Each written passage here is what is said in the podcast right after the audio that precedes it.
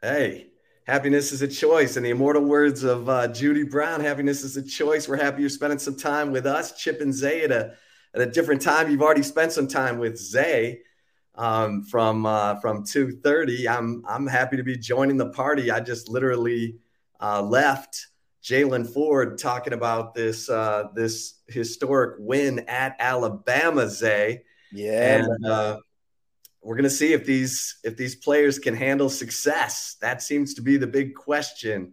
Whenever the Texas Longhorns, who are always hailed as uh, one of college football's superpowers, even though they haven't played like a superpower in the last decade, but they did Saturday night, baby. They did in Tuscaloosa. Unbelievable atmosphere. Uh, the fans at Alabama, you cannot you cannot imagine what life is like for those folks. And their game day atmosphere is unbelievable. And Texas fans are going to get to see some of what that atmosphere is all about this Saturday.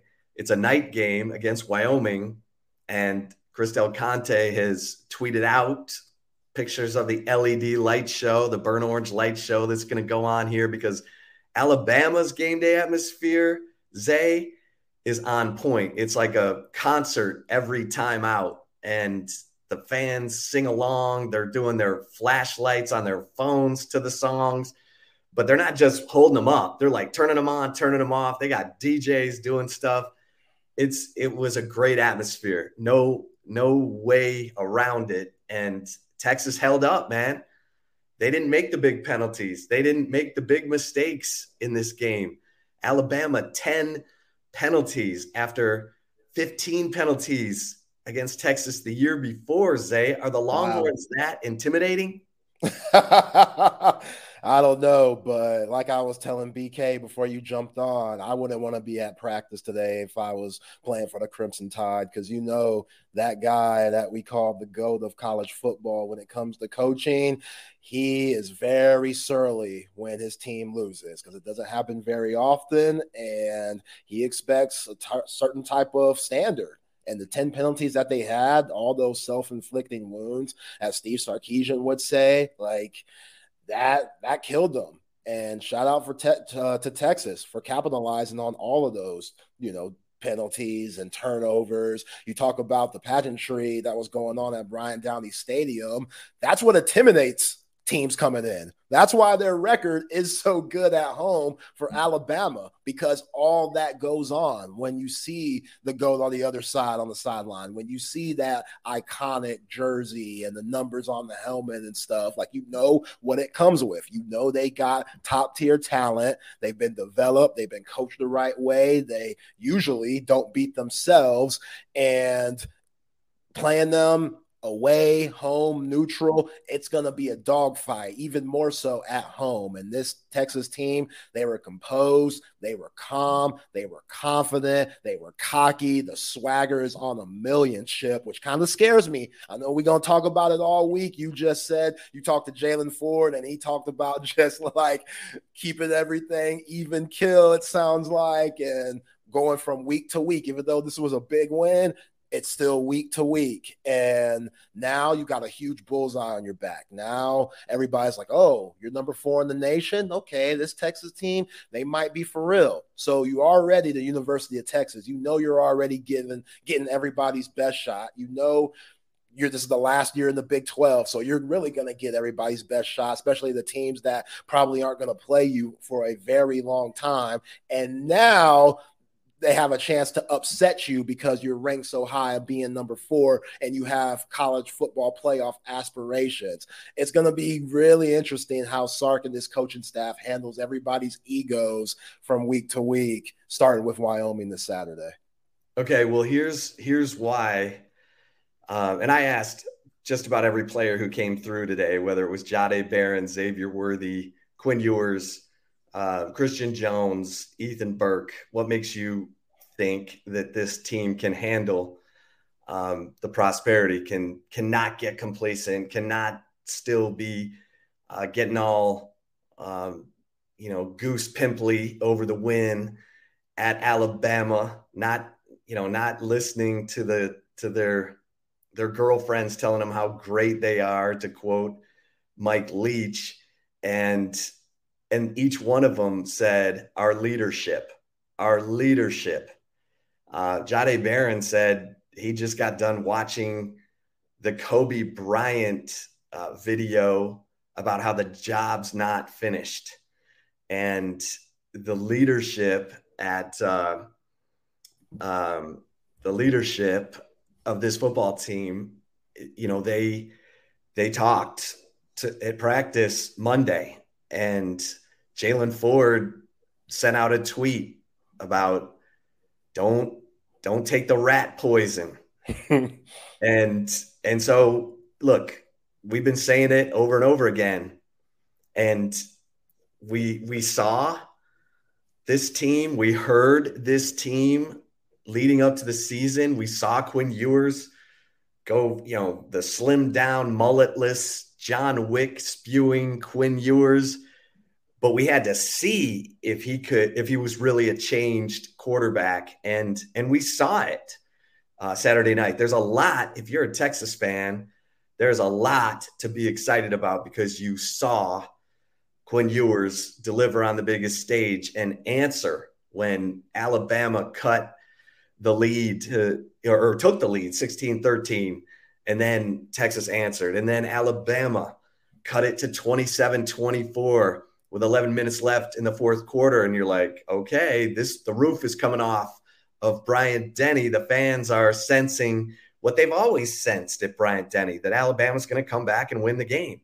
And whoop, whoop, whoop. Texas hmm. goes right down the field and it's a deep ball touchdown to to AD Mitchell and and you know Jerrin Thompson's picking off Jalen Milroe and setting up Jonathan Brooks for a touchdown and Texas scores 21 points in the fourth quarter and fans are streaming out of the stadium in that final 5 minutes. And you know Jaylan Ford talked about that just a few minutes ago. He said the best part of Saturday was hearing all the boos when we came on the field and seeing those fans leaving up the aisle as we're running out the clock after we got them to jump off sides.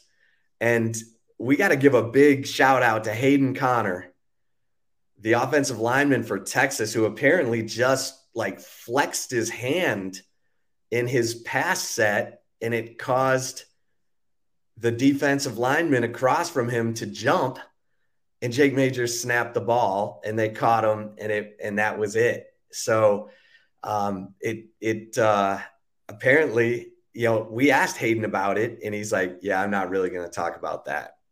Yeah, keep it close to the chest, Hayden. I feel that. Yeah, man. Don't let so, him know. So I mean, the little things like that that Texas was so dialed in, and say we know look, when you're going to be on the biggest stage, you're you're going to be dialed in, you're going to be focused. But they they did it. They were in on the details. Alabama wasn't. They were the ones making the mistakes. They're the ones with 10 penalties. And in that atmosphere, that said a lot. And there was a lot of video of Quinn Ewers running around on the field after the game saying, It's time. It's time. And um, some of the guys were asked about, you know, what does that mean? It's time, it's time. And Jaylan Ford said, it's time for us to do what we, you know, know that we're capable of doing. And and and he said, and that starts with Wyoming. So I think the leaders on this team know that what they just did was a step. And they said, you know, Jahdae Barron, who does not lack for confidence, said, he said, listen, I told y'all last week we treat every game like a championship game, and y'all were laughing at me. And he said, I'm telling you this week, we're treating every game like a championship game. When we play Wyoming, it's a championship game. And, you know, his implied message is if we want to win a championship, we got to win them all. And and so I, I get the feeling that this team has a different edge to it. And maybe they did fill up their confidence tank and not their ego tank with that win on Saturday. And there's a huge difference between the two. And you know what I'm saying, Zay. I do. Yeah. If you fill up your ego tank, man, then it's going to be about you. It's going to be about your selfishness, the glory you you are getting, not the accomplishment that you just were part of as a team. And and there's been enough heartbreak. I mean, Christian Jones talked about it. He said it's about damn time we won a game like this. I I was on the field when LSU converted third and 17 I was on the field last year when Alabama, you know, ripped our hearts out on that field last second field goal to beat us. It's about damn time we won a game like this. And and that's that's where this this group is coming from. We'll see. Uh, every week is a new adventure in the college football season. I mean, look at some of the ways that teams lost this this past week. Baylor, come on, Baylor, Baylor they had the game won. Yeah. And they turned it over twice in the final 155, and Utah wins it. Texas Tech driving, they just need a field goal. And Tyler Shough gets hit, and it's a pick six, and they lose by, you know, eight. And you're like, wow, you know, and Rice beats Houston that Rice game looks a little different now, huh, Chip? Rice game looks a little different. Houston beat UTSA. I mean, look, if you can just put the blinders on and stay tight, keep your circle tight right about now, then you know what? That was that was they're only out of state, Zay, twice this whole season, and that was one of them. The other one is Iowa State in November. Otherwise, it's all trips within the state of Texas Baylor, Fort Worth, Dallas for OU. I mean, it sets up the national championship games in Houston. I don't want to get ahead of myself here, Zay, but I mean, sometimes, and Vince Young said it Saturday night on the sideline in Tuscaloosa. He said, he said, this reminds me so much of going to Ohio State. He said, We found our identity in that win over Ohio State. And then we were able to build on that identity the rest of the season. And guys were asked, you know, do you, you feel like you um, found your identity in the win over Alabama? And and they said, our identity is playing fast, tough, physical football. So we'll see if they can can keep building because the sign of a well coached team, Zay, week to week improvement. Yeah. Yeah. You know, it's funny that you could tell the difference in a quarterback like Vince saying how yeah this reminded me of 05 when we went to the horseshoe and then when we had griff on on friday and griff was like uh, i don't think this bama game reminds me of that. We knew we were number two and if we win all the games then we would be in the national championship. That just shows the difference between defense and quarterback on offense. And there might be some guys like that chip. There might be you know guys thinking like man yeah this is an iconic win that's gonna take us off. And then there's other guys that are like, we knew this was going to happen. We expected this. We all the hard work we put in, what Sark's brought to the program, the recruits, the transfers, like the mentality, everything is finally coming together. And yeah, I saw that swagger. I saw that, you know, cockiness that you need, the positive cockiness, because sometimes cockiness could be negative where you're over your skis and stuff, like the smoking cigars in the locker room. AD Mitchell was doing the electric slide when they were playing one of those country ad songs in the stadium. I don't know what they're playing, but Adonai, there's video of him that I tweeted uh, right, you know, a few hours ago, and he's dancing and stuff like that. I'm like, dog, this is a big time game. Like, a lot of people would be nervous, and you didn't see that really from anybody from freshman Anthony Hill, who was an absolute animal on Saturday, Quinn Ewers, Sark, again, Adonai Mitchell, everybody, Xavier Worthy. Yeah, there are a couple of mistakes, a couple of drops and stuff. Bert Auburn smokes the kick, but usually in past Texas games, past Texas teams, they would have folded. That would have been Jermaine Burton going deep on Jerrin Thompson, it going 15 to 13 at that point. Like that was a scary moment, man. You're not getting fourth downs. Like that was a scary moment. And then Quinn Ewers, they come back down, hitting JT Sanders, attacking that middle of the field. JT Sanders and Jordan Whittington, they were huge. And yeah, like this team, there's, there's something different about them. Like I, I think they, uh, after winning this game, they're like, okay, we can play with anybody and beat anybody in the country. And that's the confidence that you have to have if you want to not only win the Big 12, but do some serious damage in the college football playoff after the New Year's Day. So I'm I'm very pleased with what we saw. Steve Sarkisian, like he brought this big boy draws in Tuscaloosa. Like that's that's the Sark that we've all been waiting for. Like that's that's the Sark, just the play calling, everybody being open, you know, looking like how it did when he was the coordinator for Alabama. We've been waiting for that ship hitting the deep shot. We've been waiting for that, and it couldn't have came at a better time when you play against the former number three team in the nation in Alabama. Yeah, and and you know Quinn Ewers putting air underneath his deep ball so that his receivers could track it and go get it. And and having the the poise and and the the cojones to hit those shots and go right down the field after Alabama had you know cut that lead to 27-24 and had just converted third and 17 to do it and then hit um you know uh uh, Niblack for the the catch and run touchdown where he runs through three Texas defenders, and you're sitting there going, "Oh wow, that uh, that that that's not good." And and then for Texas to answer the way they did, you're you're just like, "Wow, okay, this is different. This is different. This is not two years ago when Texas would get ahead by double digits in the third quarter, and then it it looked like they didn't, you know, they they'd stopped practicing or they forgot everything they learned in practice. They just tightened up, and this team didn't do it, and that's where I'm going to be fascinated because there's more adversity coming.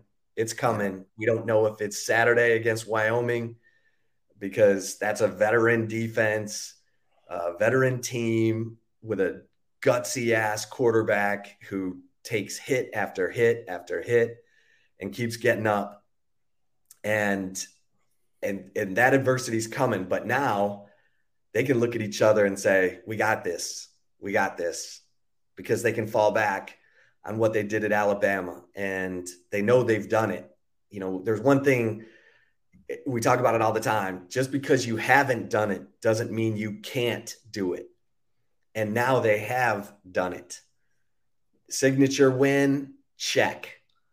Steve Sarkisian, Quinn Ewers, signature win, check. And and they've hit big plays. After opening the season 0 for 7 on passes 20 yards or longer, they went 3 for 6 on those passes in this game and and two of them were touchdowns and the others well a, a couple. JT Sanders was a catch and run machine. Yeah. And, you know, Worthy hits the big 44 yard touchdown catch in the first half. They start to shade coverage toward him. That opens up AD Mitchell. AD Mitchell scores with a couple of deep ball touchdowns. That opens up JT Sanders. And JT Sanders is, you know, catching for 32, catching for 18, catching for 50 to set up um, to set up uh, um, uh, AD Mitchell's nine yard touchdown catch. And um, it just, you're right, Zay. It looked like we've been told that Steve Sarkisian's telling people privately that it was starting to look. And that's, that's what, uh, that's what this team, these players, I thought it was really interesting that Steve Sarkisian said, We told the players we're going to be aggressive. We're not going to throw punches. We're going to throw haymakers. And you got to trust us. And you got to you got to go, you got to get on board with the plan. He said he told them this early in the week so they could get their heads around it. And and the players talked about it that they, you know, they said Sark told us to trust him, that we were going to be aggressive and we we're, you know, to get on board. And so that trust takes another step. That belief takes another step. And you've got a talented team. You've got a culture that you you feel good about.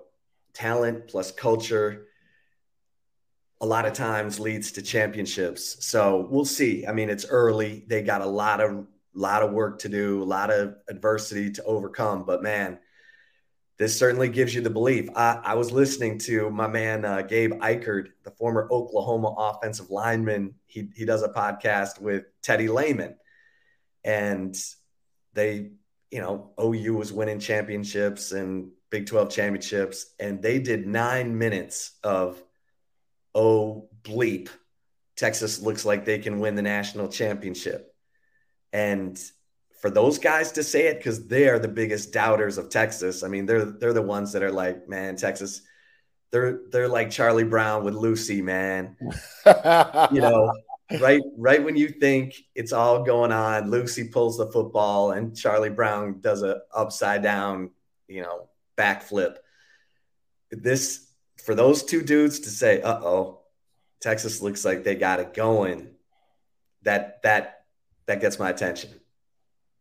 Yeah, yeah, and I get it. I get it. You know, you just talk about Sark and the adjustments that he made throughout the game, and you talk about trust. Like you haven't seen that consistently throughout these last or first two years in Sark's tenure here at Texas. You just haven't seen that trust, whether it's on his side, not trusting the guys to do exactly what he wants or call the plays that he wants to call because he knows that they might not have the talent, or on the other side, like those guys thinking, man, this guy is he really as proven as or is he spo- is he gonna be as proven as he's supposed to be? Like everybody, Chris Del Conte, everybody has a lot of faith in him. But if you look at his track record, Washington, Southern Cal, can he be the head coach? And you saw a lot of guys, especially in that first year, 2021, quit and not buy in.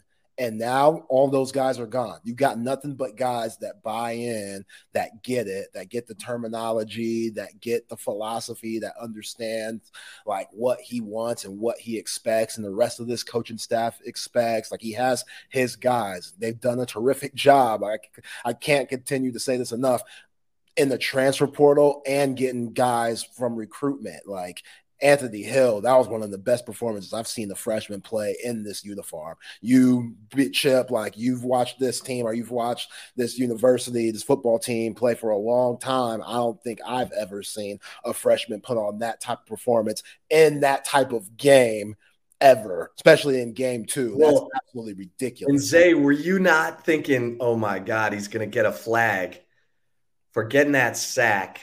On third down and then going 15 yards over to the Alabama fans to let them hear about it. And Jaylan Ford's running after him, pulling back.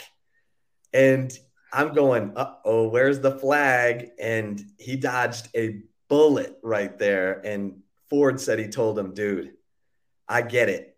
That was a great play, but we got to act like we've done this before yeah. We can't put it in jeopardy. But the bottom line is, and Jaylan Ford said it, he said that dude plays fast. Man. Like he he makes his decision and he is gone. And that's he said that's impressive. He said, I wasn't doing that as a freshman. And that that's impressive that you know he just makes his mind up and he is gone. And um, you know, I did my top 10 player rankings today over at horns247.com. And I had Quinn Ewers number one and Anthony Hill number two. Yeah. Because he was so disruptive in the second half when when they needed it. And so many plays on third down. I mean, both of his sacks were on third down. He had another third down stop of Jalen Milroe to force a punt. And man, when you're making the plays at the most critical moments, um, man, that's what it's all about. And the confidence tank of Anthony Hill uh, took a nice big drink, you know, um, got, yeah. got some, I, I don't, I don't want to say it's full because that kid has just scratched the surface. I mean, they're kind of using him as a pass rusher right now. David Gbenda's pretty much the weak side linebacker, and Anthony Hill's a pass rusher. Anthony Hill will probably be the weak side linebacker next year, and and he'll have a whole new set of tools to to use, and and that's what's that's what's exciting. I mean, you see guys like Ethan Burke, the light is on for that oh, dude, man, and he's nasty. He's nasty. And you like that. He said today, my guy is Maxx Crosby of the oh, Raiders. That's who he that's who he plays like. That's, that's his comparison. Like. Yeah, I, I, the Bosa thing, people just say Bosa because he's Caucasian. He has an edge that Crosby has for the Vegas Raiders with all the tattoos and stuff. Like that dude, he for real. He don't play no games. Like I and he's tall and has that body type more like him. Yeah, I, I like that a lot. I love that he looks at Maxx Crosby's game and tries to implement a lot of what he does into his. That's that excites me a lot. That's big time. Right? That's big time. I, I mean, love that dude.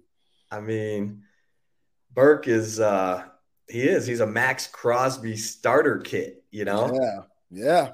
Absolutely. And I'll tell you what, um, you know, T'Vondre Sweat and Byron Murphy were doing work too. I mean, what Alabama had nine rushing yards in the second half?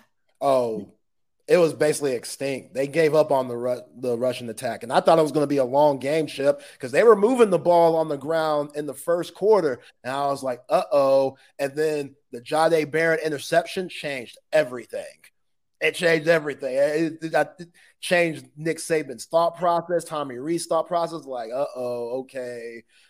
Where did Pete Kwiatkowski in this defense? They could say, "All right." We know we can make plays if he throws it in the air. Let's just focus on stopping the run, and then we'll focus on the pass later. I trust that secondary enough. Ryan Watts making plays, Jerrin Thompson, probably the biggest interception of his career. Like those guys really turned it up. And yeah, they had a couple of big plays. One that when Jalen Milroe threw uh, overthrew McCullough and Dave Gbenda got beat, that was whew, that was a wipe the sweat off the unibrow situation there. But besides that, the secondary, they were on point. And yeah, man, you go back to Anthony Hill and what he did. Like that freshman, even though he's mostly a pass rusher, Pete and Sark, they do a good job not overwhelming him with responsibility. You saw on the other side with the Crimson Tide, Proctor, the left tackle, looked a little overwhelmed. Caleb Downs, the safety, looked a little overwhelmed. They attacked them a lot. Anthony Hill beat Proctor multiple times for sacks and you know tackles for losses, and so was Ethan Burke. Then on the other side, they were going at downs. Most of the touchdowns in the air were a big part of his fault. From him just straight up getting beat by Xavier Worthy to him coming up too high on a little play action. You talked about that uh, nine yard slant to Adonai Mitchell. Like he bit on that. And then he bit coming up early on AD Mitchell's 39 yard pass, the long one. He came up too much to take Jordan Whittington, who was going across the field instead of taking his responsibility and staying back to help Adonai Mitchell. So Sark, man, he was in his bag. Like, hey, I get it. Those freshmen, they're going to be good very soon but are they good in the second game of the season with what Nick Saban, which has a very complex offense and defense, is he throwing too much at them? We gonna see. And they took advantage of all of those mismatches all night long. It was a beauty to watch. Yeah, it it really was, and and I think, you know, it was it was interesting to kind of zero in on Quinn Ewers for a minute. Um, we just saw emotion from him we have not seen. And whether it was the the emotion after those deep ball touchdowns, the emotion after the game where he's going up to teammates and to fans saying, It's time. It was a Quinn Ewers we just haven't seen. And I think a lot of people looked in, at him and said, okay, there he is. There's the fire that that's in there. Because last year at times it looked like things were too big for him. And he was kind of you know, taking it all in, getting quiet. He also said that having AJ Milwee, the quarterback's coach, on the sideline this year is making a big difference because Sark is so busy with the head coaching duties, but Quinn needs to be able to to talk about stuff, and he likes having Milwee uh, on the sideline with him instead of up in the booth, and and so Ewers is you know getting a lot more feedback, a lot more interaction. Uh, feels like he's got a guy who can help him you know, break things down uh, right there with him, And, and so that's making a big difference. But, you know, I think Quinn Ewers showed himself something Saturday night that he, you know, he knows he can do. He knew he could do it, but now he's done it. And he's done it on the biggest stage and he's won over the confidence, not not only of the fans, but of his teammates. And there were times last year we saw it where Xavier Worthy would look exasperated if a ball wasn't right on him. And and now, you know, Worthy's saying, Hey, this dude, I trust him. I trust him. And there's just a, a different vibe about Quinn Ewers. It's not just the haircut, it's not just the weight loss and dropping Chick-fil-A for salmon and talking about John Wick this is a dude who can hunt. You know, he likes to hunt and he was hunting. He was hunting Saturday night and and let's see if he can keep hunting because that's the that's the guy that can get to New York. That's the guy that can get to New York in December. Before that game, we didn't know. Yeah. We didn't know. We didn't know if he had what it took on that big stage. You just beat a team that's played, you know, has won six national championships in the last 12 years and played for three others. That team, that program, their culture is the national championship. Now, you just took them down in their own place, record setting. They hadn't lost at home, you know, in 21 games. They hadn't lost at home at night since 2015. They hadn't lost, Nick Saban hadn't lost a non conference game by 10 since he was at LSU. So Texas now has the belief. Now they got to take that, what they just did, this precious win that can catapult them. Because what? You're number four, you're in the playoff. You're in. So you got to maintain. You got to you got to hold on to that thing like it's a Willy Wonka golden ticket, and make sure that nobody takes it out of your hands. Because right now you're in position, you're in the pole position to get where you want to go. Yeah, and this is when you start beating the brakes off teams. Like, don't leave any doubt. Don't even mess around. I said it earlier, BK, do not play with your food. You know, all the leadership that you have, like, don't play with it. You can't. You can't afford to. This is exactly what you want. You wanted to beat Alabama and put yourself in a position to win a national championship. Well, here we are. We're back. You know, oh, don't want to say those words. Gotta be careful by saying we're back, but you're slowly back to work. back. You're back to work. Thank you. You're back to work. This is and, back to work. uh, Quinn, he he dodged that. He dodged that. When Holly Rowe tried to trap his ass, he maneuvered his way through that thing, slithered his way through it, and he said all the right things. And yeah, it's just Quinn Ewers – year two here at Texas. The maturity, you know, you're right. It's not just the hair, it's not just the weight loss. Like it's the work that he put in in the off season. You know, when you got Arch Manning coming into town and you hear the hype of Maalik Murphy, like he hears that. And yeah, you want University of Texas to always be good. And, you know, God forbid if he were to go down, obviously he wants those guys to do well and help the team win. But everybody's still competing for spots. And those guys, they're coming to Texas to take your spot. A lot of fans want them to take your spot. So to shut them up, you got to get back in the lab. You got to get back to watching film. You and AJ, uh, AJ Milwee have to be on the same page and in the off season doing things that you probably haven't ever done before. And I think he's done those things. Like Chip, he went 24 for 38, 300 and you know 49 yards, three touchdowns. There were three huge drops in the game where those stats could have been way bigger from Xavier Worthy on that third down, one of the first drives of the game on the out route. Bobble the hands, incomplete. Jonathan Brooks, Kool Aid McKinstry creeping in. He heard those pitter patter footsteps in the background. Jonathan Brooks, we got to get those hands together, man. That's two weeks in a row. Two weeks in a row. I get it. Kool Aid McKinstry, he gonna go first round. He's a big time player, but you got to catch that ball. And then Xavier Worthy, even though he was getting held, which that should have been called, it was right in the bread basket. That was one of the prettiest passes, and it was an incomplete pass. But what Quinn was doing, all the passes on the money, the pass to Adonai Mitchell on the sideline with Kool Aid McKinstry all over him. Like Kool Aid McKinstry can't guard that better.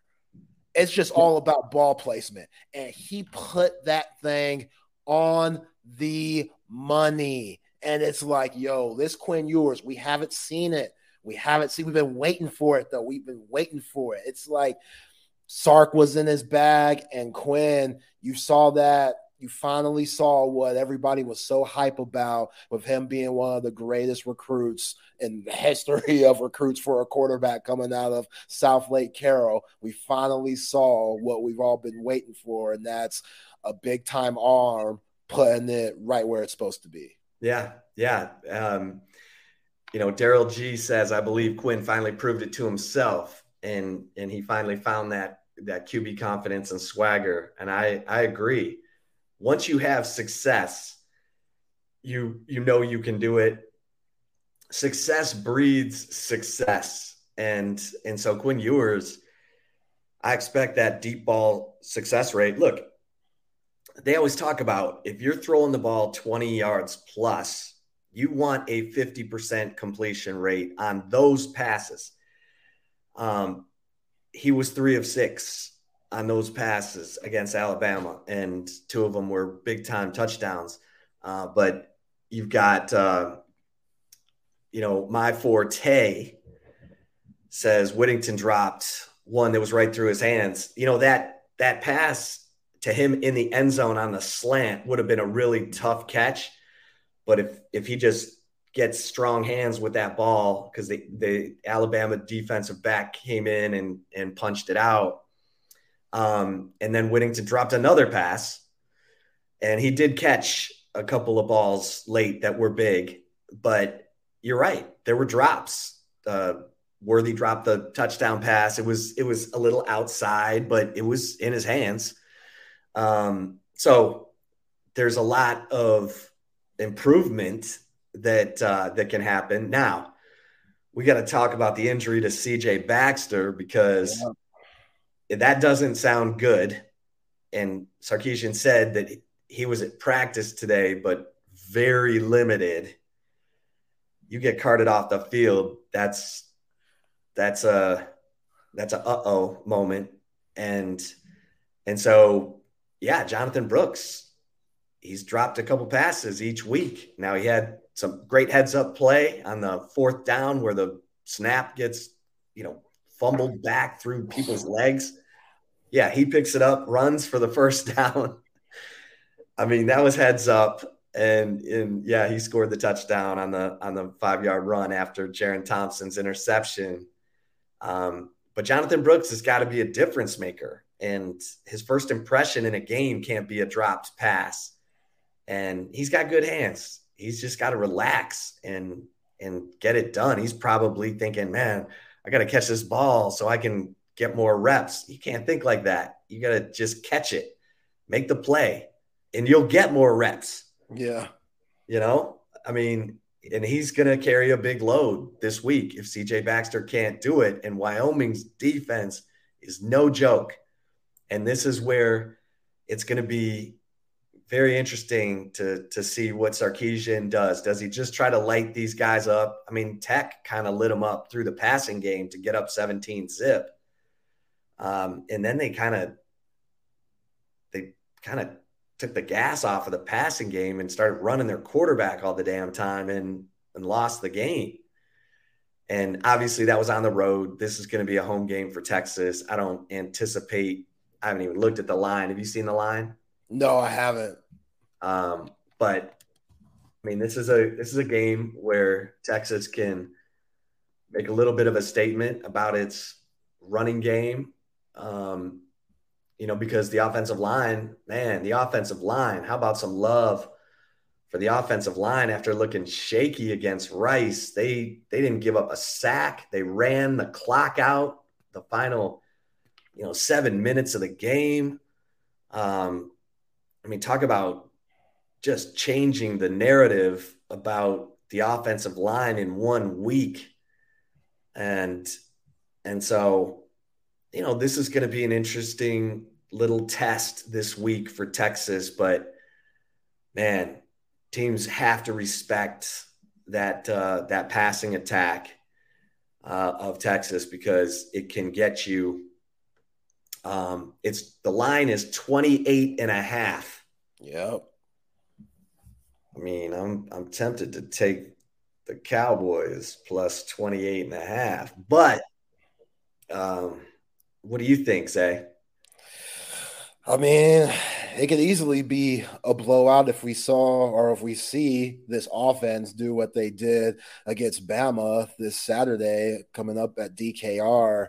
You know, we're finally starting to see why we were excited in the offseason about all the weapons that Sark's brought in in 2023. And Xavier Worthy last season, it seemed like it was just him and nobody else. You know, like Jordan Whittington didn't get the love that he deserved. He didn't get the attention slash looks that he deserved last season. JT Sanders, even though he broke records for a tight end at Texas, he could have got the ball more. And now you're starting to see that ball get spread out more, like which is huge. Like Xavier Worthy was eaten in the first half. I like how he was in the backfield. Sark talked about uh, Andy Reid, one of the guys that he loves to watch and steal some game from. Which, hey, Andy Reid, two-time Super Bowl champion. Like, why wouldn't you take game from him? One of the greatest offensive minds in the NFL. So you saw a lot of stuff like that. A lot of the things that you see in the NFL where guys might be out of position on the roster, but in the game, hey, they're just versatile. Xavier Worthy coming out of the backfield, getting that big time first down on the third down where he broke a tackle, broke the tackle on Arnold and stuff. Like that's big time stuff. And then when Alabama started paying a lot of attention to number one, that's when you saw Adonai Mitchell, Jordan Whittington, and JT Sanders really go crazy. Like you can't focus on everyone, which is what we saw when Sark was the coordinator at Alabama. You couldn't focus on Ruggs, Jerry Jeudy, because they got DeVonta Smith, who won the freaking Heisman. You know, like I'm not saying the Horns have players like that, but it's pretty close. It's pretty close. Well, and Sark treats Worthy like DeVonta. He does. Yeah. I mean, Worthy's been targeted what 17 times in the first two games. So, you know, he's he's the apple of Sark's eye, and I get it. He's lightning fast and can get open. He, and, and, he's stronger than what we think. At 170, like him breaking tackles and you know laying the boom, and he has a solid stiff arm. Like yeah. he's, he's really good with the ball in his hands. Which you know some guys at that stature, even though they're quick and stuff, and they could be a little shifty, they're not about you know leaving the boom. And Xavier Worthy, he's about that. He does not. He's not afraid of contact when he has the ball in his hands he had a higher blocking grade for the Alabama game than JT Sanders. And it, it's funny because on that little flip screen reverse, whatever they did, Sanders had a one on one with Terrion Arnold. And if he defeats that, you know, if he gets that block, Worthy's gone. Yeah. And JT, JT did not get that block. And and Terrion Arnold got Worthy, and Worthy went up to Sanders after the play and was like, dude, dog. Like you get that block and I'm gone. Yeah. Sanders like, oh man. Yeah. But JT, we gotta we gotta get that block, man. We gotta get that block because yeah. would have been gone.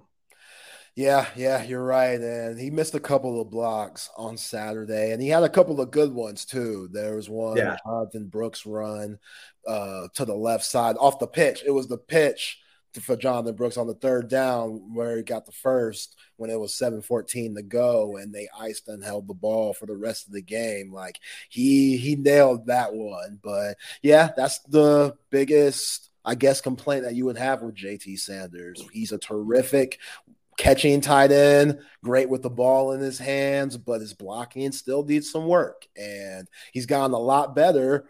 But we all know when he was coming in, like has you know, we talked to Cade Brewer, like that was a huge fault for him. Like he really struggled when it came to blocking and being a complete tight end. And again, he will get better, but yeah, you know, they were attacking Arnold all night. Like Arnold, he had some good plays, but it was one of those like, okay, you're having these plays because we're attacking you over here.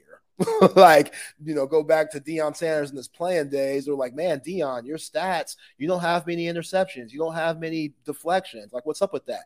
Because they ain't throwing the ball. Deion used to shut down the whole left side, like Kool Aid McKinstry, even though they did test them at the right time, especially with that, you know, crossing slant route in the end zone where McKinstry and Downs got kind of confused. And then obviously that beautiful ball to uh, Adonai Mitchell on the sideline where Quinn threw it on the money. But other than that, Kool Aid McKinstry, they weren't testing him. Terrion Arnold, they were testing that brother. The pass interference, the holding, like he was always caught up in something.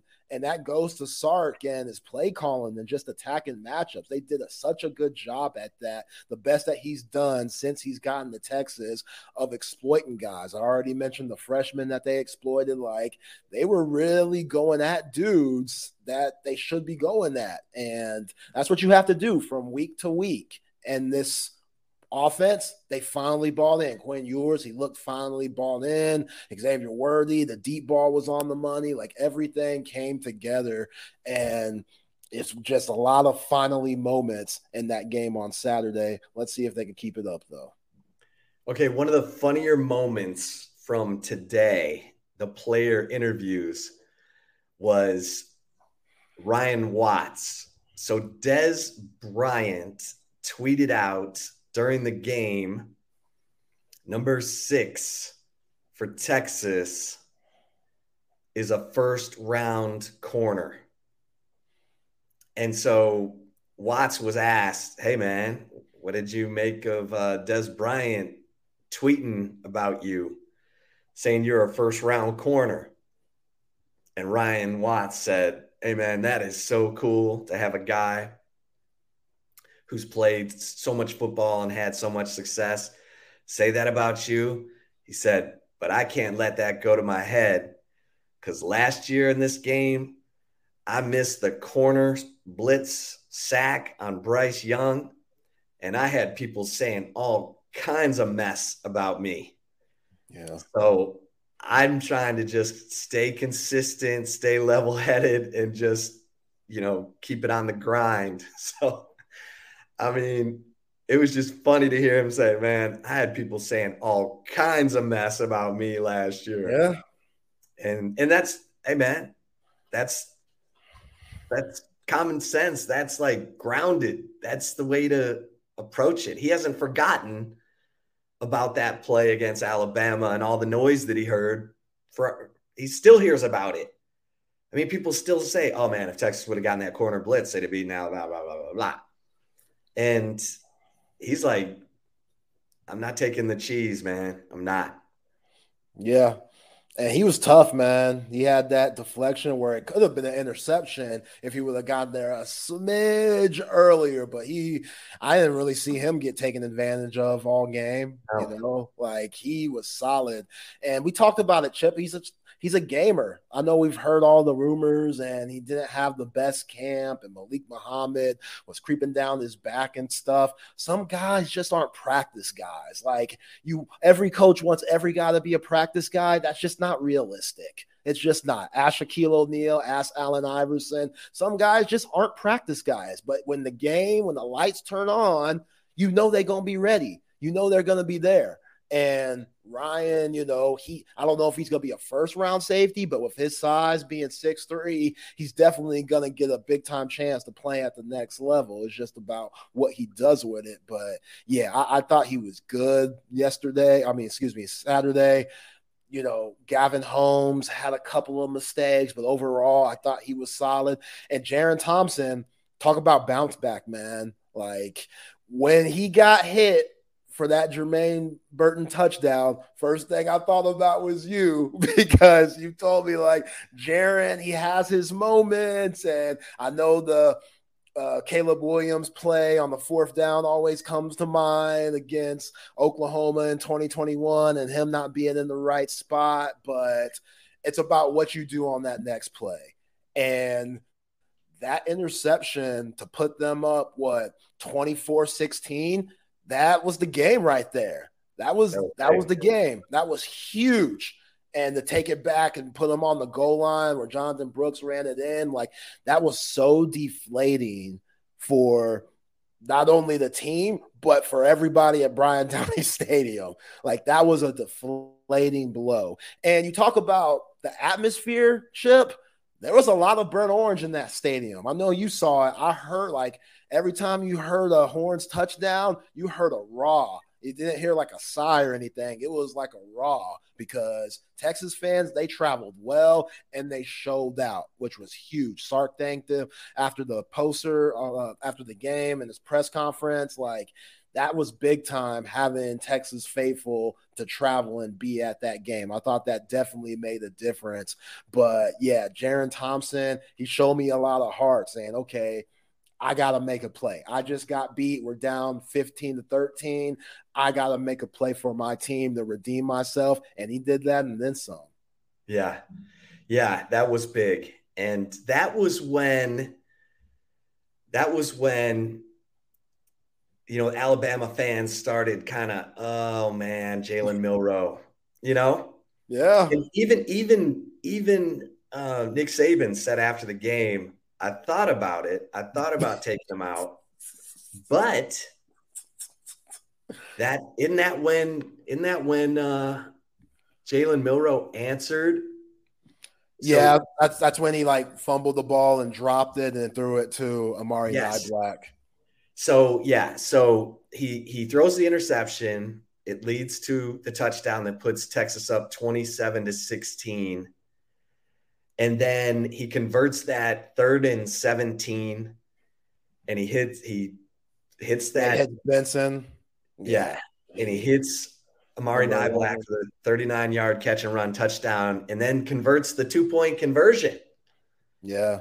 To make it 27 24. So Nick leaves him in. Now it's a there's 11 minutes left in the game at that point. Texas is up 27 24. And that's where Jaylan Ford was saying, man, it felt like we were losing at that point with the way the crowd was just going bananas.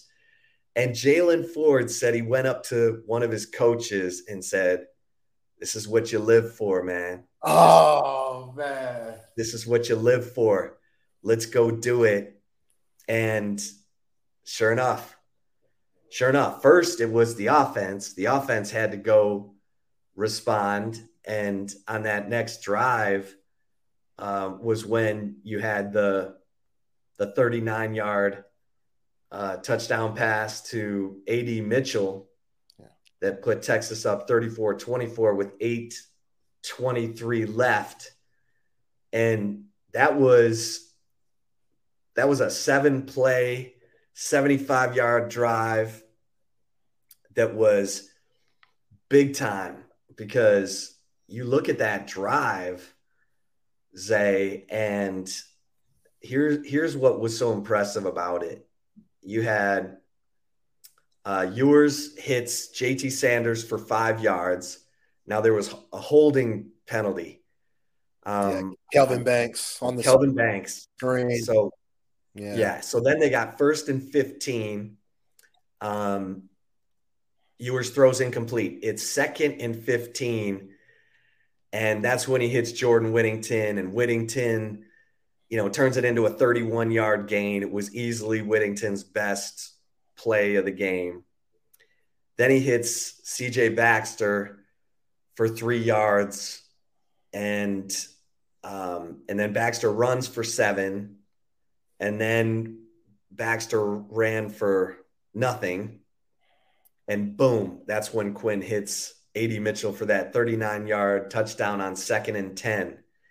And that was a that was a gutsy call by Sark on second and 10 to go for it all because it's a low percentage throw. You you could have been facing third and 10. Um, and instead of just position yourself to make sure you got a field goal, no. He went for the jugular and Ewers delivered and AD Mitchell brought it in and that place went quiet. Yeah. Actually, except for the UT band, which was up in the rafters, and the UT band was playing their horns off. I mean, they were just, they were nonstop the final eight minutes of that game. And you could hear them. You could hear them. They were getting yeah. after it. Yeah, that was a big time play. And again, the love should go to Sark because I think he understood when Jordan Whittington had that 31 yard gain and they hit the middle of the field. Now those safeties are going to come up. So let's send Jordan, Jordan Whittington again through the middle of the field. Caleb Downs, he scoots up way too much. And that's where you had Adonai Mitchell on that go route, which he couldn't have been more open. And Quinn Ewers just drops it on the dime. And back to that Jaylan Ford comment, that gave me goosebumps, Chip. Like that shows the leadership of him and this team and the confidence that they have because, again, that was a big time play. Like, I'm so glad Amari Niblack didn't touch the ball more. That dude's a problem. Nick Saban's gonna realize that. Like, yo, we got to get 84 the ball. And I was saying it all week. Yeah, Watch out for 84. That dude is scary. And the way that white jerseys was just bouncing off him for that touchdown and how he accelerated. Like they said, he clocked 21 miles per hour at one point during the season for a tight end. That's unheard of. So, yeah, they didn't get the ball to him enough. And thank goodness that they didn't. But, man, the fact that they countered that went up by 10 at that point, and then that next possession for Jalen Milroe, that's when you had that Anthony Hill sack. And we already talked about it. that's when he went to the end zone and said, That's my ish. That's my ish. And, you know, shout out to the rest for keeping their flag in their pockets, man, because it's a big time game. Don't, you're going to be emotional these guys, as long as it's not taunting, like if he would have stood over Jalen Milroe and did this, then that flag's flying. But he went away from, went to the crowd, and yeah, like that's just that's what college football is all about. I'm glad they held that. Uh, uh, I'm glad they held that flag, but there's a lot of big time players making big time plays, and, and that was an games. SEC crew. That was an SEC officiating crew. So yeah, yeah, that was that was very interesting. I'm not sure a Big 12 crew would have kept their flags in their pockets. Yeah. On that. Yeah, yeah, yeah. that was that was big.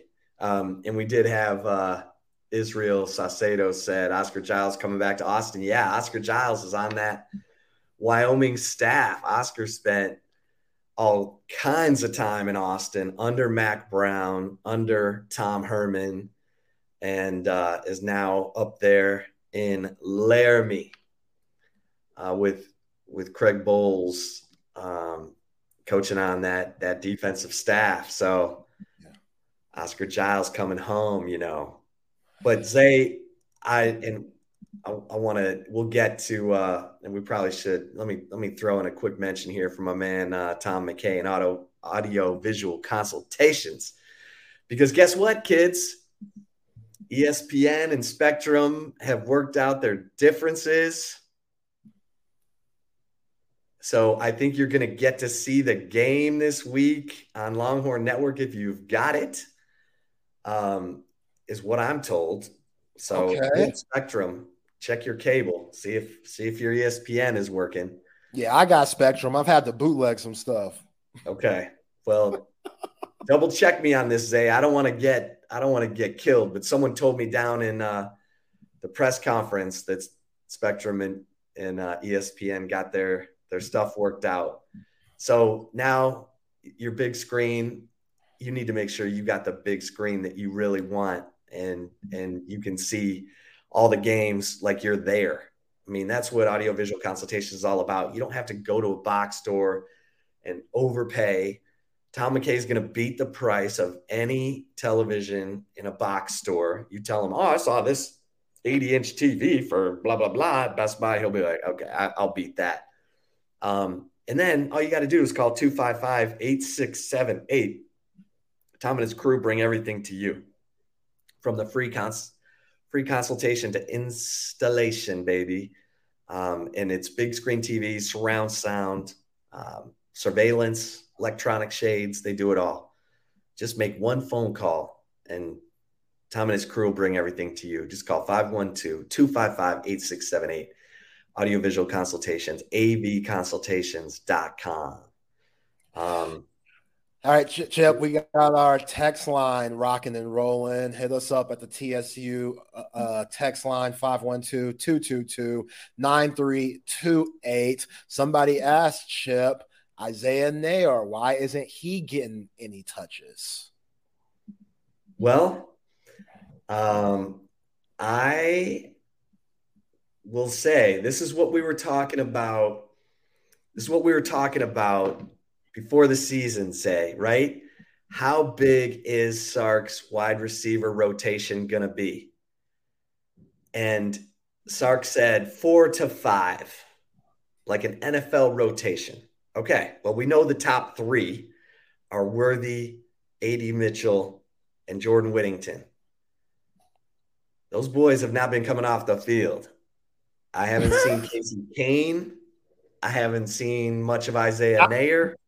I saw Casey Cain once, and Johntay Cook was on the touchdown to Xavier Worthy because yes, he's throwing right. the hand up while the That's right. in the air. Johntay Cook was like, yeah. but not much not much. And and so this will be interesting because you would think that Sark will throw him some sugar this week going up against his old team. And so let's watch. Let's watch that because in the Alabama game, you're right. There were like one play here, one play there. You saw some some substitution, but we haven't seen targets for those guys. And and so we'll see. But Isaiah Neyor can play. He can play. He had 12 touchdown catches at Wyoming two years ago. So this is a dude who can play. And, you know, it's it's really about who Sark trusts the most. And Neyor, I'm trying to remember. I should look this up before I say anything. Um, but yeah, it's it's about who Sark trusts the most, and we'll see if uh, if Isaiah Neyor gets in this week because I would expect him to get some sugar for that. You know. Yeah, I do. And you're talking about a guy that's still having to come back from a pretty brutal knee injury, tearing your ACL as a wide receiver. That could be very difficult, not only physically, but mentally. And has his mind caught up with his body to where Sark can trust him and throw him out there a little bit more. I would say right now, even if that's the case, Adonai, Jordan Whittington, Xavier Worthy, they're playing too good to have them on the bench. They just are and yeah. there's fewer possessions now with the new clock. So like you it's even tougher for certain guys to get in and we know going back to sark's alabama days where he had all those first round wideouts like they didn't rotate much so it was just the best ones who played played like that's it and yeah i wish isaiah neyor could get more run you know but hey you're cooking with something seriously greasy right now like cooking with some serious hot grease don't muck that up to try to make people happy you know, like I, I I get coach talk and I get everybody. You want them to get in, but you want them to get in when you're up by 30. You don't want them in in like crucial situations when you know you got other guys that, as we saw on Saturday, are proven. Like the Jordan Whittington, proven. Xavier Worthy, proven. AD Mitchell, proven. And you got to mix JT Sanders in there too, even though he's a tight end the way that he catches the ball and his usage, like you got to look at him as a wide receiver. So he's taking reps away from uh, Isaiah Neyor too, even though he's a tight end and Neyor is a wide receiver. So yeah, man, it's there's only one ball to go around, and I know well, everybody just, eat, but it's going to be tough for Neyor to get on that field with what we saw on Saturday. I just looked it up. We know he had the 14 yard catch on third down from Maalik Murphy against Rice, but he did have a drop in that game against Rice. And Steve Sarkisian, he will tolerate drops from his playmakers, from guys who've made big time plays. He will not tolerate drops from guys trying to take reps from his big time playmakers. So it's almost like Isaiah Neyor is going to have to make a couple spectacular plays to to earn that trust back. So it's uh and I don't know that that's fair. It puts a lot of pressure on guys, obviously, that when they get in, they better make the most of it. I mean, look at Tarique Milton last year. Tarique Milton made some big time catches. He made a big time catch in the Texas Tech game to get them in position to kick the field goal to send it into overtime. And that guy couldn't buy a rep. He made another catch against Oklahoma State um, that helped extend a drive. But man, he couldn't get reps. And that was a graduate student who had all kinds of experience. So it's uh it's interesting how you have to break into Steve Sarkisian's receiver um, rotation, man. It's tough. It's tough. It's yeah. tough. Yeah. Mm-hmm. I get it. I mean, it's a complex system and there's a lot of things that go on. So you got to find those guys that you can trust. And the three that we got right here, you could trust all those guys, four including JT Sanders. So yeah, it's going to be even harder for Isaiah Neyor to get clock out there when the guys in front of him are doing big time things and making big time catches. Hey, Zay, our man Jose Gonzalez said, I'm not going to lie, I cried when AD caught that last TD. it was sweet, man. It was sweet. And did he say, Y'all remember me? Like he caught it and got up and said, like you could kind of read his lips. It's a little hard you know, with the helmet on. He has a visor and stuff. But a lot of people on social media, Twitter and X, whatever, they're saying he said, Y'all remember me? to the Alabama fans, like, yo, I used to give y'all work before when I was with the Bulldogs. Y'all probably are glad that I left, but I am back giving y'all even more work with a new team you remember me. And that dude, man, he's a Houston kid through and through. His swagger is on a million, and everybody, everybody's feeling themselves. Like, uh, how do you feel about the cigar thing? When you saw that they were smoking cigars after the game, like when I think of cigars, Chip, I think of Red Auerbach at the Boston Celtics or Michael Jordan when he used to smoke cigars, and those guys won a lot. This team, they won a game. I'm proud of them, but it's just a game. It's not a championship. Yeah, I agree. The cigar thing made me like, let's not get carried away here, kids. That's not that's not going to play well. I mean, the critics are going to just jump all over that, and if Texas trips and falls, that picture is going to come back out. The picture of Quinn with the cigar in his mouth, people will be throwing that up on game day, making all kinds of fun. That that'll be the Sam Ehlinger Texas is back without saying it, you know, and that so I, I get it. If if if Quinn and Sark want to go smoke a cigar over by the fountain when they get home, or you know, someplace outside the locker room, great. But that one was like, uh oh, okay, now you got to really back it up. You got to really back it up because you, you cigars are for champions. You know, yeah. I mean that that Joe Burrow pulled out the cigar after he won the national championship, and I I get it. Burrow made it cool to to have a cigar in your mouth in the locker room in your full pads, but that that wasn't. There's no banner. Although, okay, let me ask you this, Zay. Texas is making a T-shirt that says "Game Over," 34-24. I'm like, we're doing this for a regular season game. No, see, eh, that's how you know it's been a long time. It's been a long time since we've had a win like this. Like this should be expected at Texas. You should be expected to win these games. And since they haven't, now Texas fans, they're starting to do some Aggie like stuff.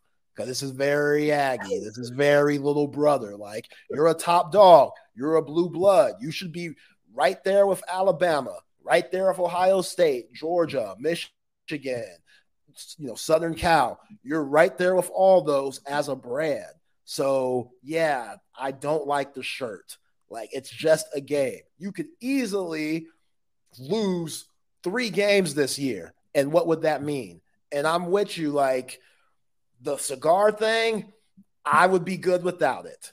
I really would. Like, you're right. Joe Burrow made it cool, but that dude had one of the greatest seasons and greatest teams in college football history and a Heisman and went number one in the draft.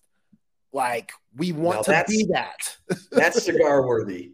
That's cigar worthy, you know. And you know, and Sark kind of talked about it after the, you know, you heard him in the post game after the game talking about like I've been trying to get this confidence out of this team for two years. And now that they have it, I don't want it, I don't want to dumb it down for them. I want them to ride this high. So that's why this week, when you prep for Wyoming, is going to be huge on the coaching staff and huge on the leaders to let these guys know the Anthony Hills of the world that was doing this my ish. And, you know, all these young guys like, yo, we still got a lot of work to do. We haven't done nothing yet. This is just the game. This is part of the process. So I I do like the confidence and the swagger that they have to do the cigar thing. Gotta back it up. You gotta back it up. You gotta back it up. And if they don't back it up, it's gonna social media is gonna have an absolute field day because a lot of people social media wait. keeps receipts. Oh man, receipts, tabs, they keep it all. You gotta be careful. So yeah, man, that's they're playing with fire, but also uh, some of them sound like they relish that. Some of them sound like they they know that okay, we're this good and we're going to show you all this good. We're this good, and there's nothing you can do about it. It is what it is. My forte. How did that tradition start? You win something big and celebrate by putting a putrid, gross, stupid looking, no one looks cool with a cigar in their mouth, phallic symbol in their mouth.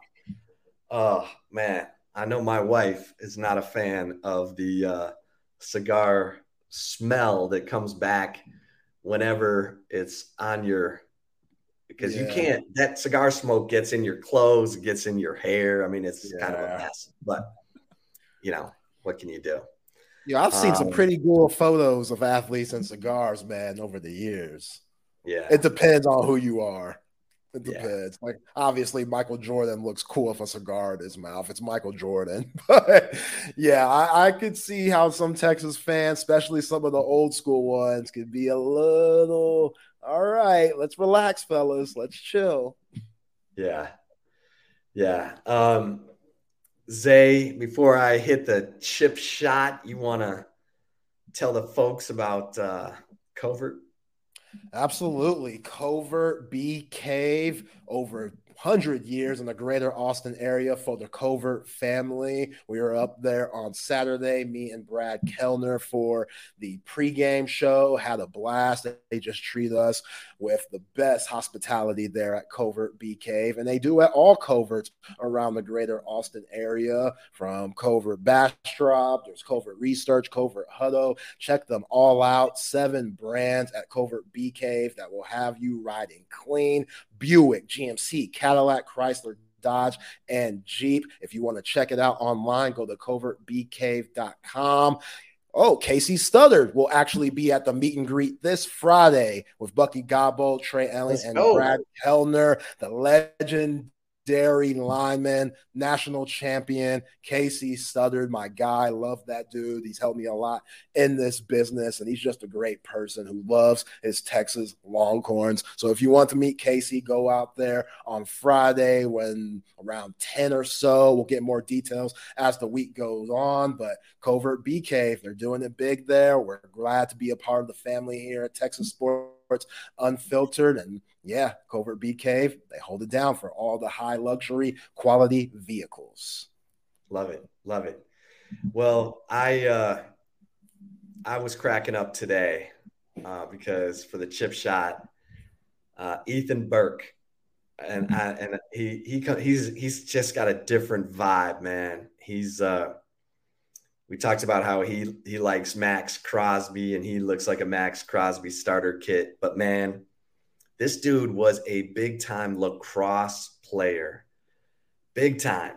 I mean, he was recruited by Maryland, all the top lacrosse uh, schools. And I think he was committed to Maryland at one point for lacrosse. And then as his senior season kept going at Westlake, and he was coached on the defensive line at Westlake by Brian Vasek, who played football at Texas and is the father of Colton Vasek.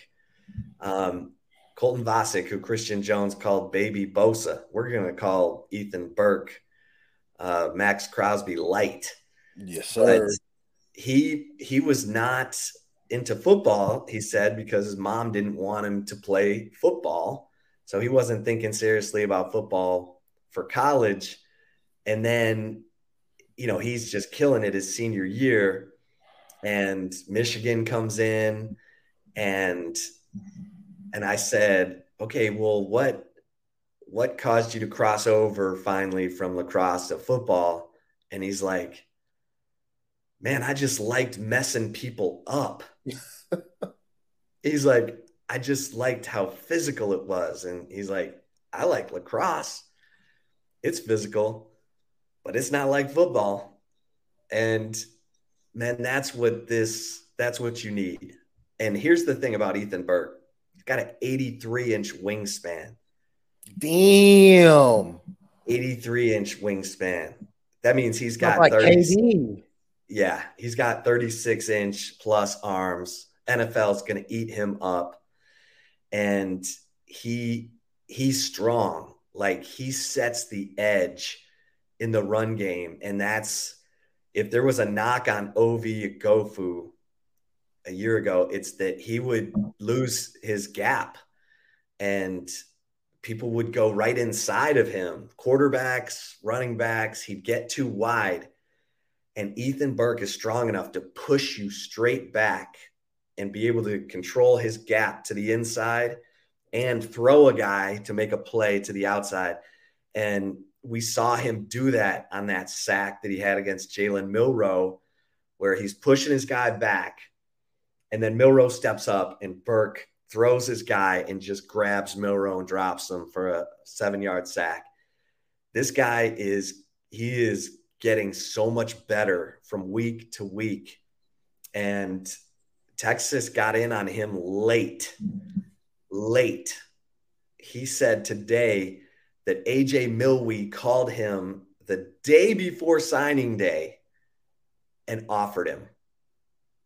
And he flipped on signing day from Michigan to Texas.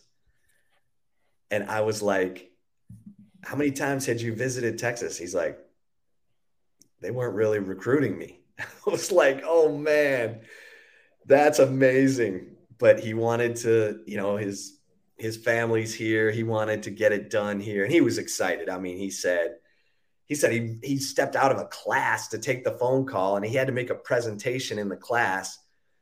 And he's like, "I got to I got to take this call." And he steps out of the class, gets offered a scholarship, comes back into the class. He's all giddy, and we said, "How how'd the presentation go?" He's like, "I don't think it went very well." yeah. but man, what a what a kid! He's a super talented guy. He's super chill, and so his teammates love him because he just is head down. And Christian Jones said, "I said, what's the biggest difference between last year when he was a freshman and this year?" And he said, "Belief." He said last year I'd line up against him and he didn't believe he was going to win the rep.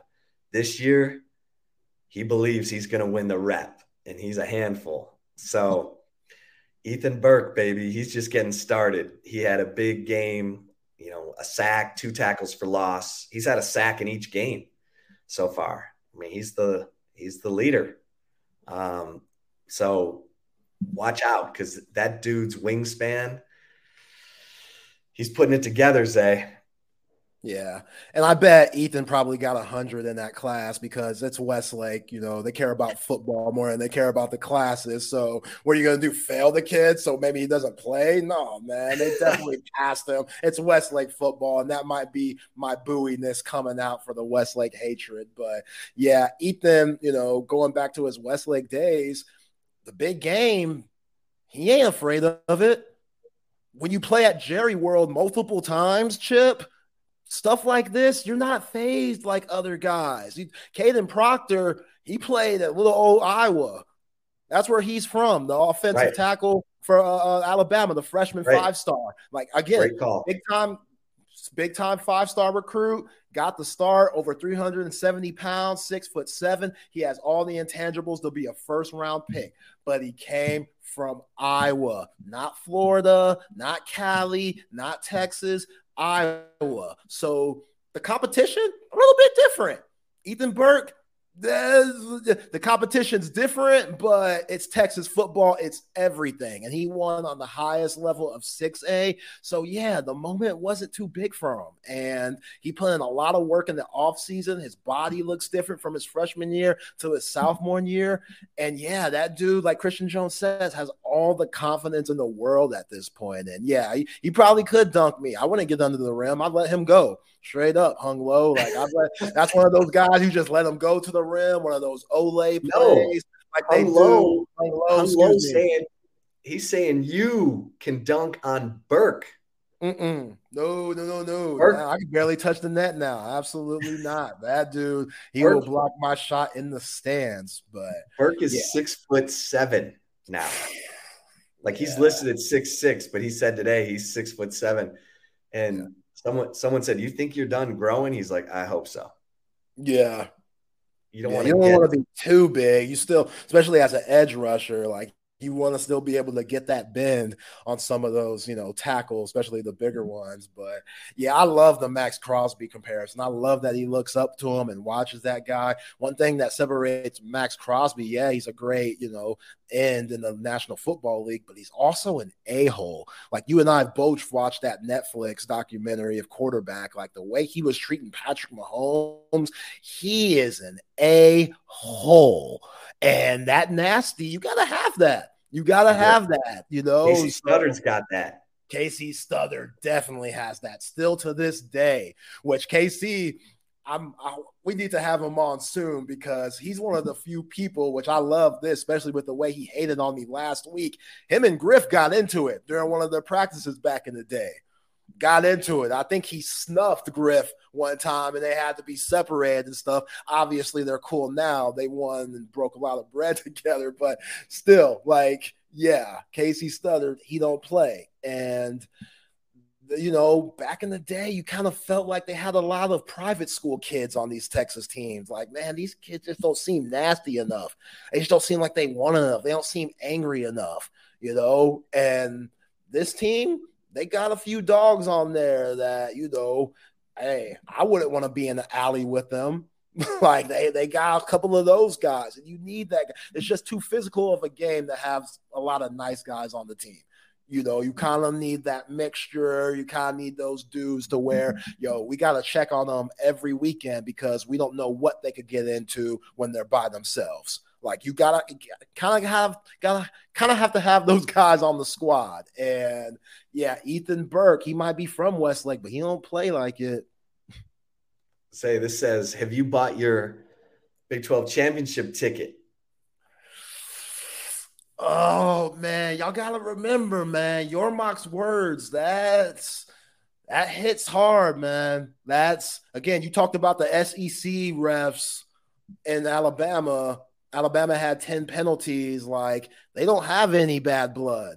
These Big 12 refs, a little different, a little different. So there might be some games where which this team I think is too talented to be in certain games with certain teams, but it's college football. You're going to have your dog fights, you're going to have your adversity. And I don't want the refs coming into play, which they very well could. We saw it last year. Why wouldn't they do it when everybody's against you on your way out to the SEC? So, have I bought my championship ticket yet to Jerry World, Jose? No, I have not. And I won't buy it until December when I know it's a for sure thing. Well, before we get to the right call, let me tell you what's going on with uh, with Dr. U and Dr. Uh, Greg Ueckert Dentistry. Been providing patients with the best dental care you can possibly find. He's Austin's dentist, general dentistry, advanced dentistry, sports dentistry.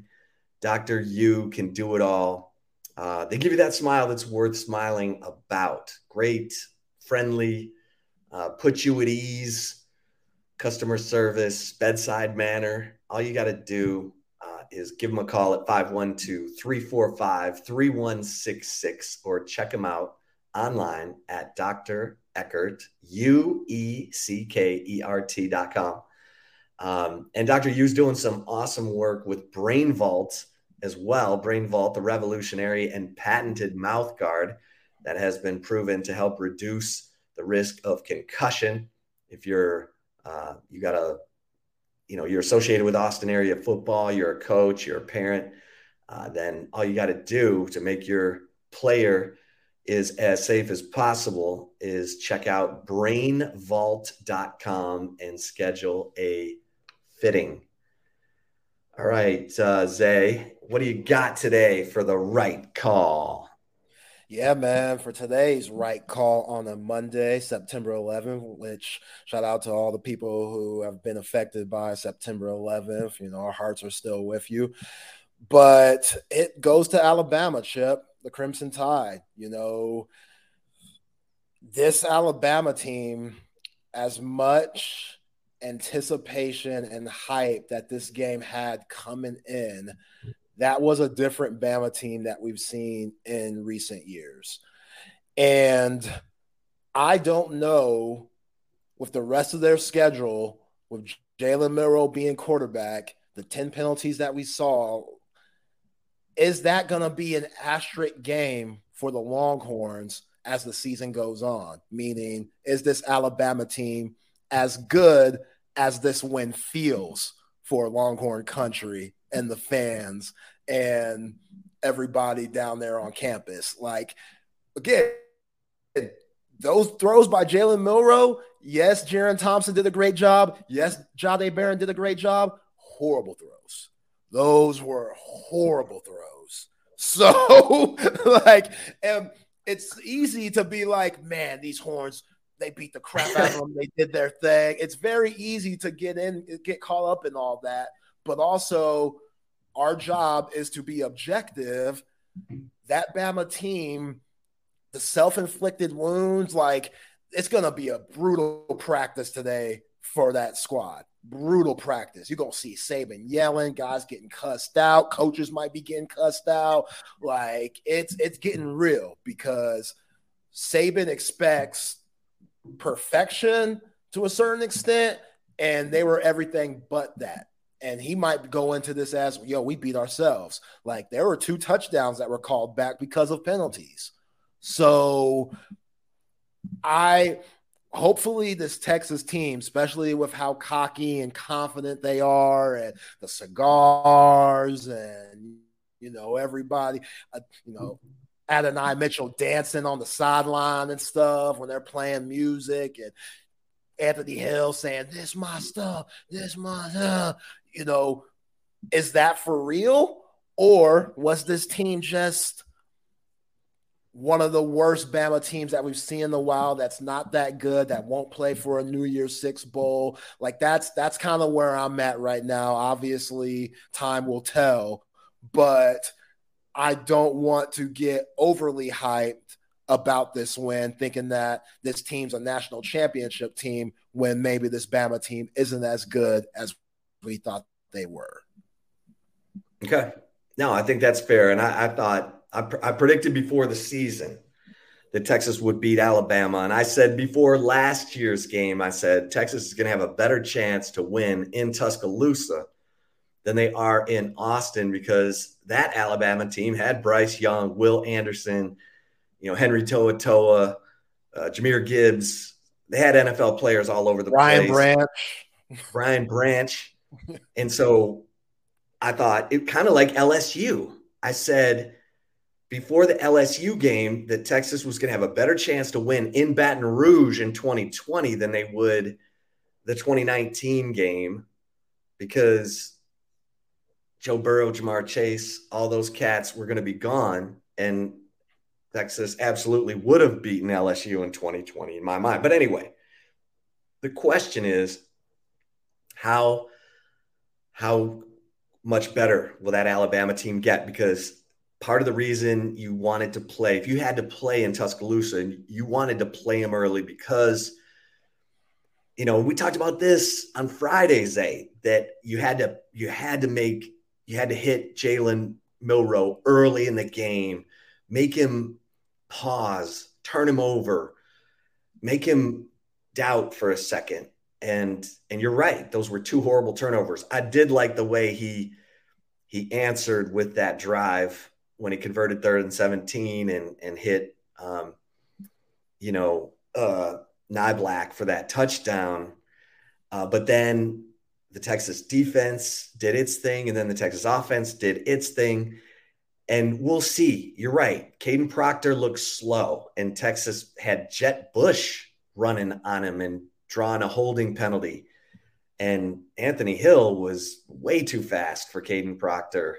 So that that was interesting. Texas used speed uh, against him and and made him look bad. And how much better will he get? How much better will the Alabama defense get? And so we'll see where they finish their season. I, I agree that that wasn't the same caliber of Alabama team that Texas faced last year in Austin, but that atmosphere and the the execution that Texas showed in that atmosphere was going to be hard for even the last year's Alabama team. Maybe I mean I don't know. Bryce Young's pretty damn good, so I'll be, I'll be careful what I'm saying there. But listen, you can't. You got to play the teams on your schedule, and everybody's talking about Texas, giving them credit for that win, and they're not using the B word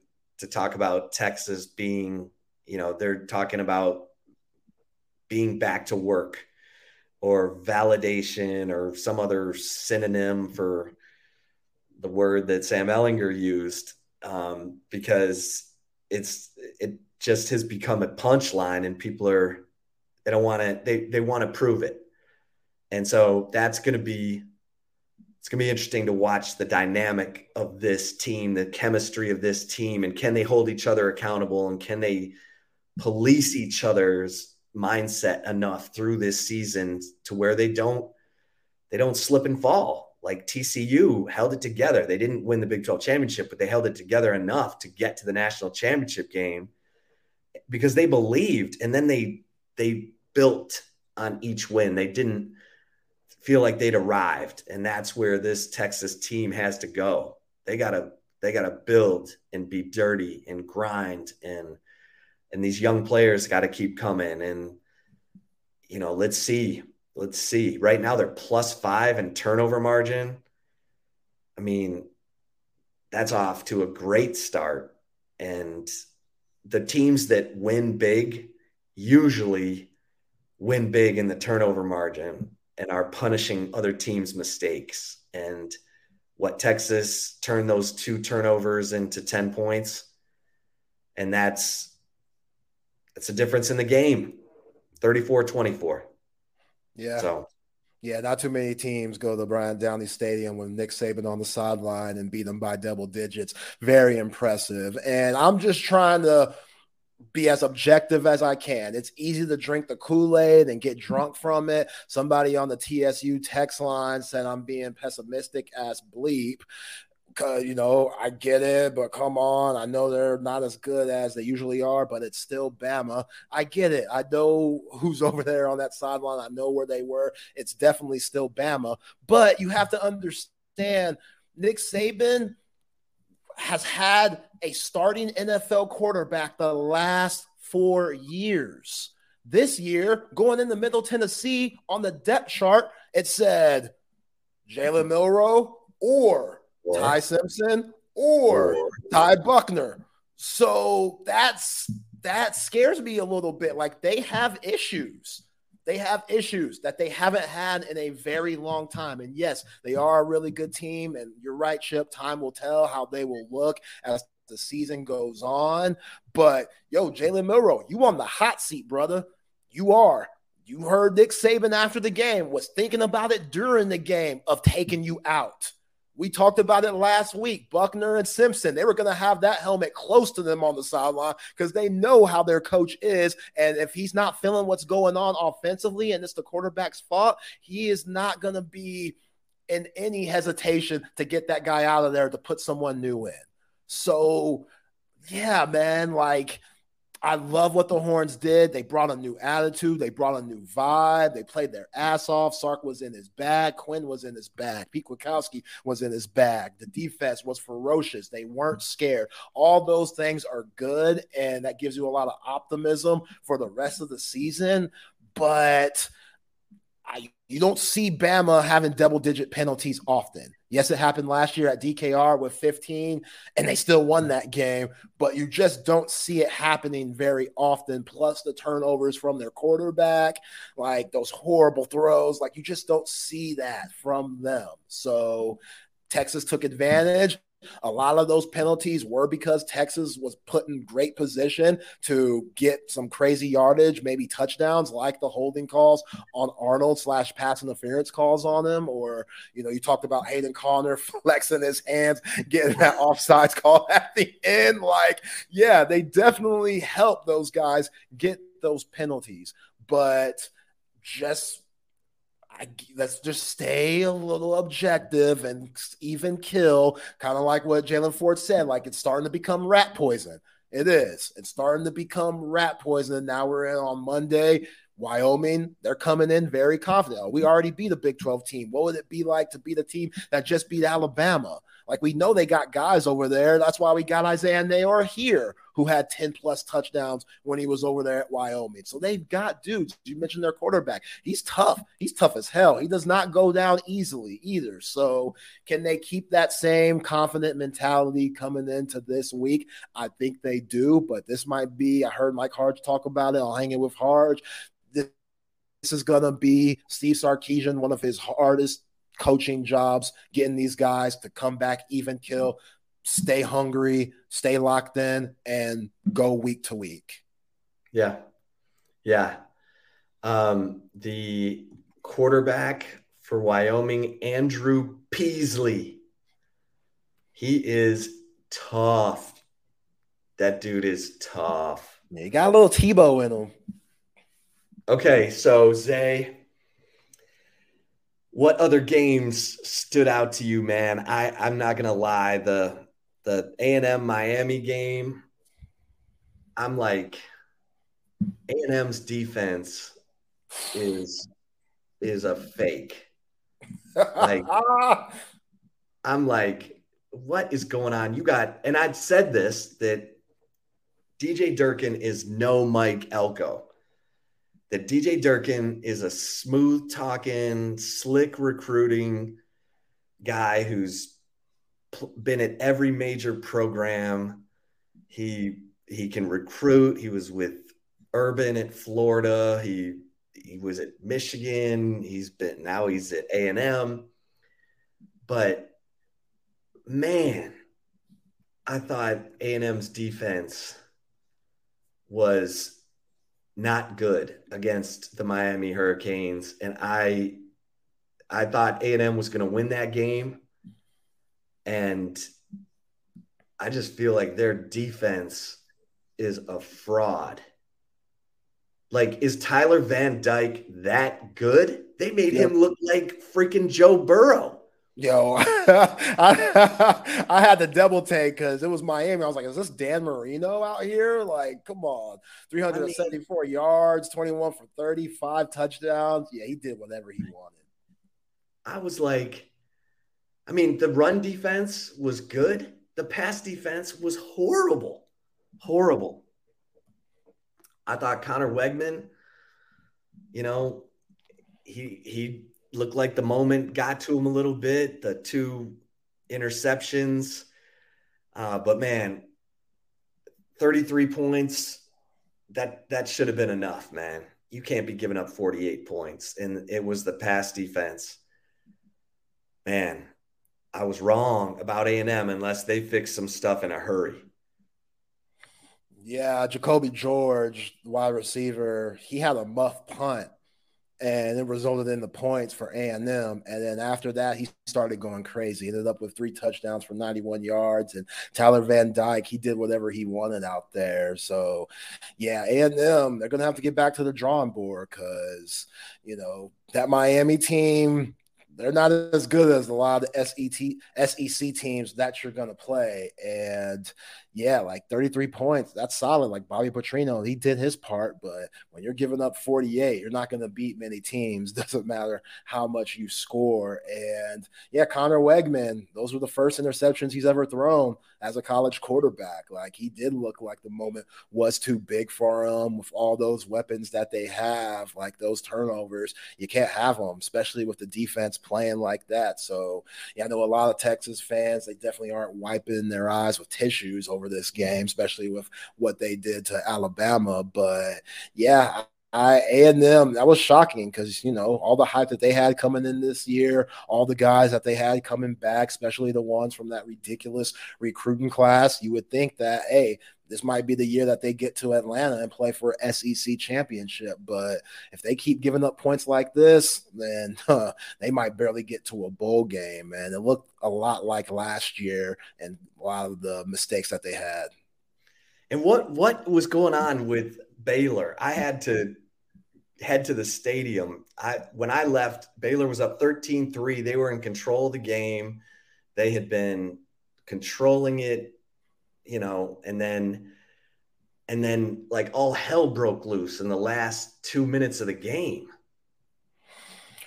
Yeah, yeah, just gave up Utah scored twice in the final 1 minute and 50 seconds to win the game.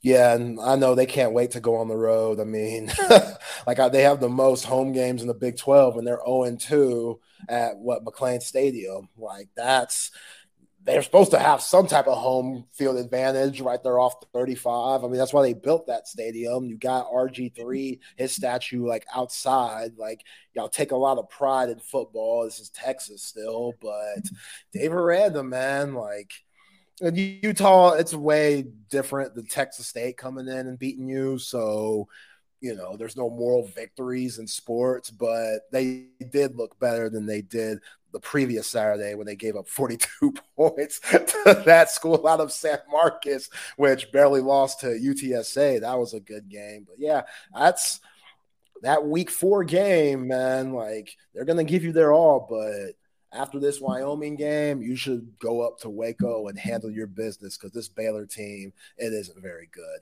By the way, to my Tebow statement and the Wyoming quarterback, somebody tried to put me on blast and say, Come on, Zay, you comparing them to that dude. I said he has a little bit of Tebow in him, and that's really just toughness.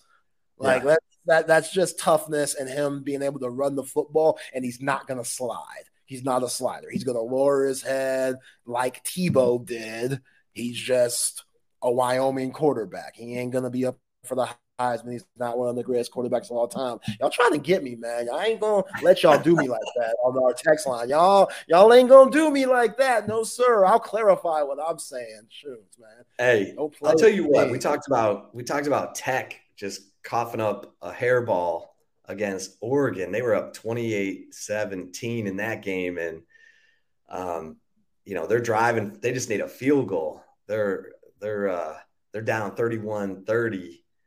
Um and then you know, Tyler Shough uh gets hit, coughs up the football. Oregon ends up winning that thing 38-30. Um, but I'll tell you who looked good, Zay, was Kansas State. Mm. K State, Troy, Troy was a they won double digit games last year. They had a veteran team that their running back, Kamani Vidal, is the truth. And K State held him to 83 yards on 17 carries. They held Troy to 70 yards rushing. Um, they, I mean, K State throttled them. They were up 21 10 at halftime, 28 10 after the third quarter, won it 42 to 13. I was I was kind of watching that game to see if Troy could hang around, and man, Will Howard was on point. Treshaun Ward looks like he can he can carry it a little bit. And Phillip Brooks, their wide receiver, and Jaden Jackson, um, both had big long touchdown catches. So I think K State's your second best team in this league. Yeah, I agree. And that's kind of the feeling that we all had coming into this season for the Big 12. You saw them win the Big 12 last year. And hey, who knows what their season would have been like in 2022 if they would have played Will Howard over AJ Martinez for majority of the season. I know they were trying to save him as a red shirt and stuff. But Will Howard's the real deal. He is. And Chris Klieman and Collin Klein, they have really good chemistry together, knowing what he could do well. He's faster than what you think. I know you remember that touchdown that he had a couple of years ago at DKR where he took it to the house. So he always, you know, could get out of situations in the pocket and you know make the defense really deflate with those third and 10 first down gains using his legs and also his arms. So yeah man you know you thought deuce vaughn leaving the team would put a little burden on them. Who knows what they could have been. But like you said Treshaun Ward he seems like that dude. Giddens is a solid running back too. And Jaden Jackson and Phillip Brooks those guys could both really go at the wide receiver position. So yeah I agree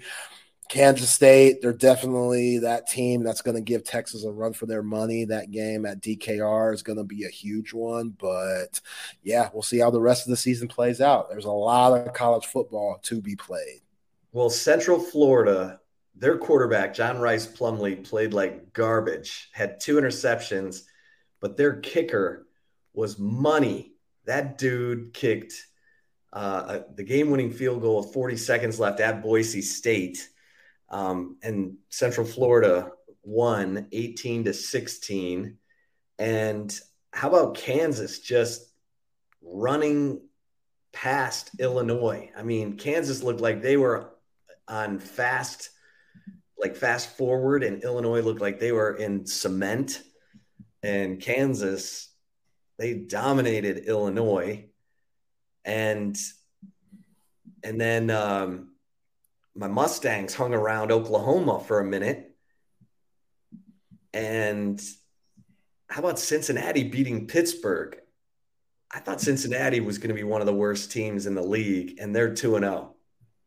Yo, that Ohio area, the guys that don't go to Ohio State, a lot of them go to Cincinnati. Like if you just recruit in that state, they love their football there. That's where the Pro Football Hall of Fame is, and Canton. Like you can find dudes you can find talent in that area. And now that they're going to the Big 12 playing a little bit more, you know, big time, prime time football, I think they could surprise a lot of teams. Like this is the same school that Sauce Gardner went to, Desmond Ridder. Like they got guys there. They just aren't household names just yet. So, well, we'll I'll tell you what that game does. That game puts all kinds of pressure on Neal Brown in West Virginia to beat Pitt they're playing them at home. It's the 6:30 game on ABC this week and Neal Brown has got to beat Pitt this week cuz it sounds like his his uh his asbestos underwear are starting to get thin. Yeah, he's been on the hot seat for a while now, and this is a rival game. You know, you got to win the rival game. So, yeah, that's we'll see. We'll see. I mean, Neal, I mm-hmm. think his time is starting to really run out, but he's trying to hold on the best he can. And if he could upset a few teams, not only this weekend against Pitt, but also in the Big 12, then Maybe hey. he can last another year, but I think it's just a matter of time before he has another non bowl season, and this is it for Neal Brown. Hey, before we uh, we wrap it up here, I got to ask you: Are the Cowboys that good? Are the G men that bad? Because the Cowboys' defense was ridiculous, but man, Saquon Barkley's coughing it up. Daniel Jones looked lost. If the Cowboys defense is that good, and obviously Mike McCarthy playing, you know, play calling and Dak looked comfortable and Tony Pollard's running up. I mean, they own the Giants. I don't know what's going on. They own New York. They own MetLife Stadium. That was unbelievable. It was 16 nothing before I could even sit down. Yeah, when you get just 40 balled donut.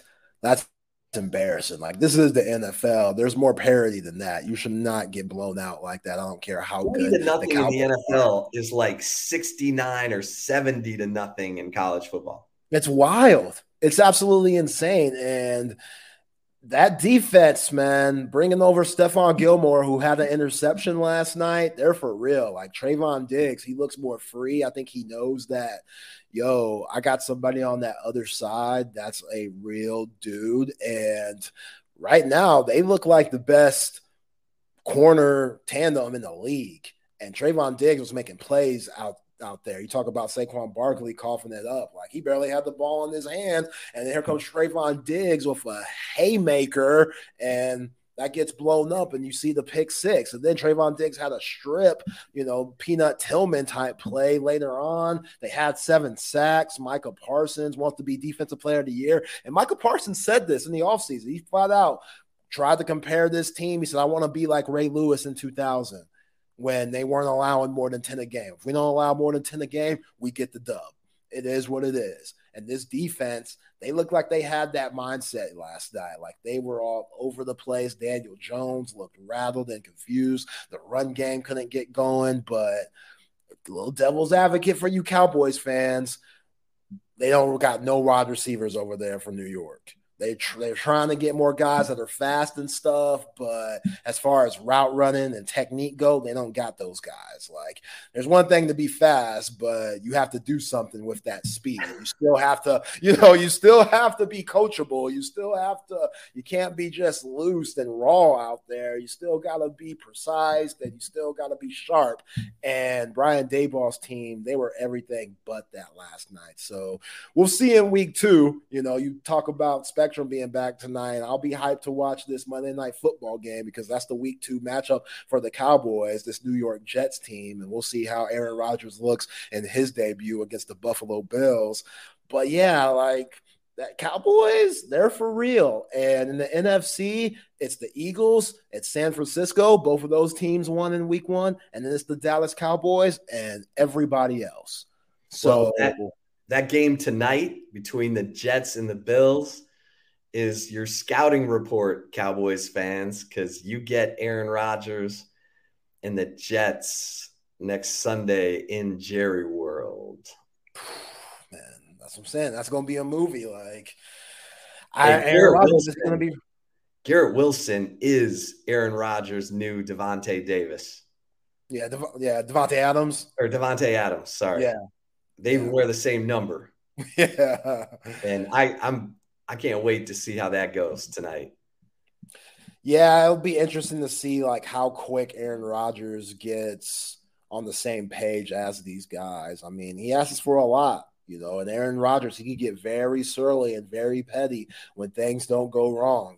I mean, when things go wrong, excuse me. You heard Randall Cobb talking to guys in hard knocks like, yo, if he don't trust you, you ain't gonna see that ball, dog. He ain't throwing interceptions. He ain't messing up his great statistics on interceptions for yo non paying attention ass. Like that ain't gonna happen. If you're not locked in, then Aaron Rodgers, he'll let you know about it and then he won't throw you the ball. So how long is it going to take for those guys to be on the same page as him? I think him and Garrett Wilson, they could definitely be the next Davante Adams and Aaron Rodgers. Like Garrett Wilson, he's one of the best players to come out of this Austin area. What he did in Columbus was incredible. What he did last season, being the rookie of the year, was absolutely amazing. And he had Mike White, Joe Flacco, and Zach Wilson throwing it to him. So now he has arguably one of the greatest arms throwing him the ball. I expect Garrett Wilson to do some big time things along with guys like, like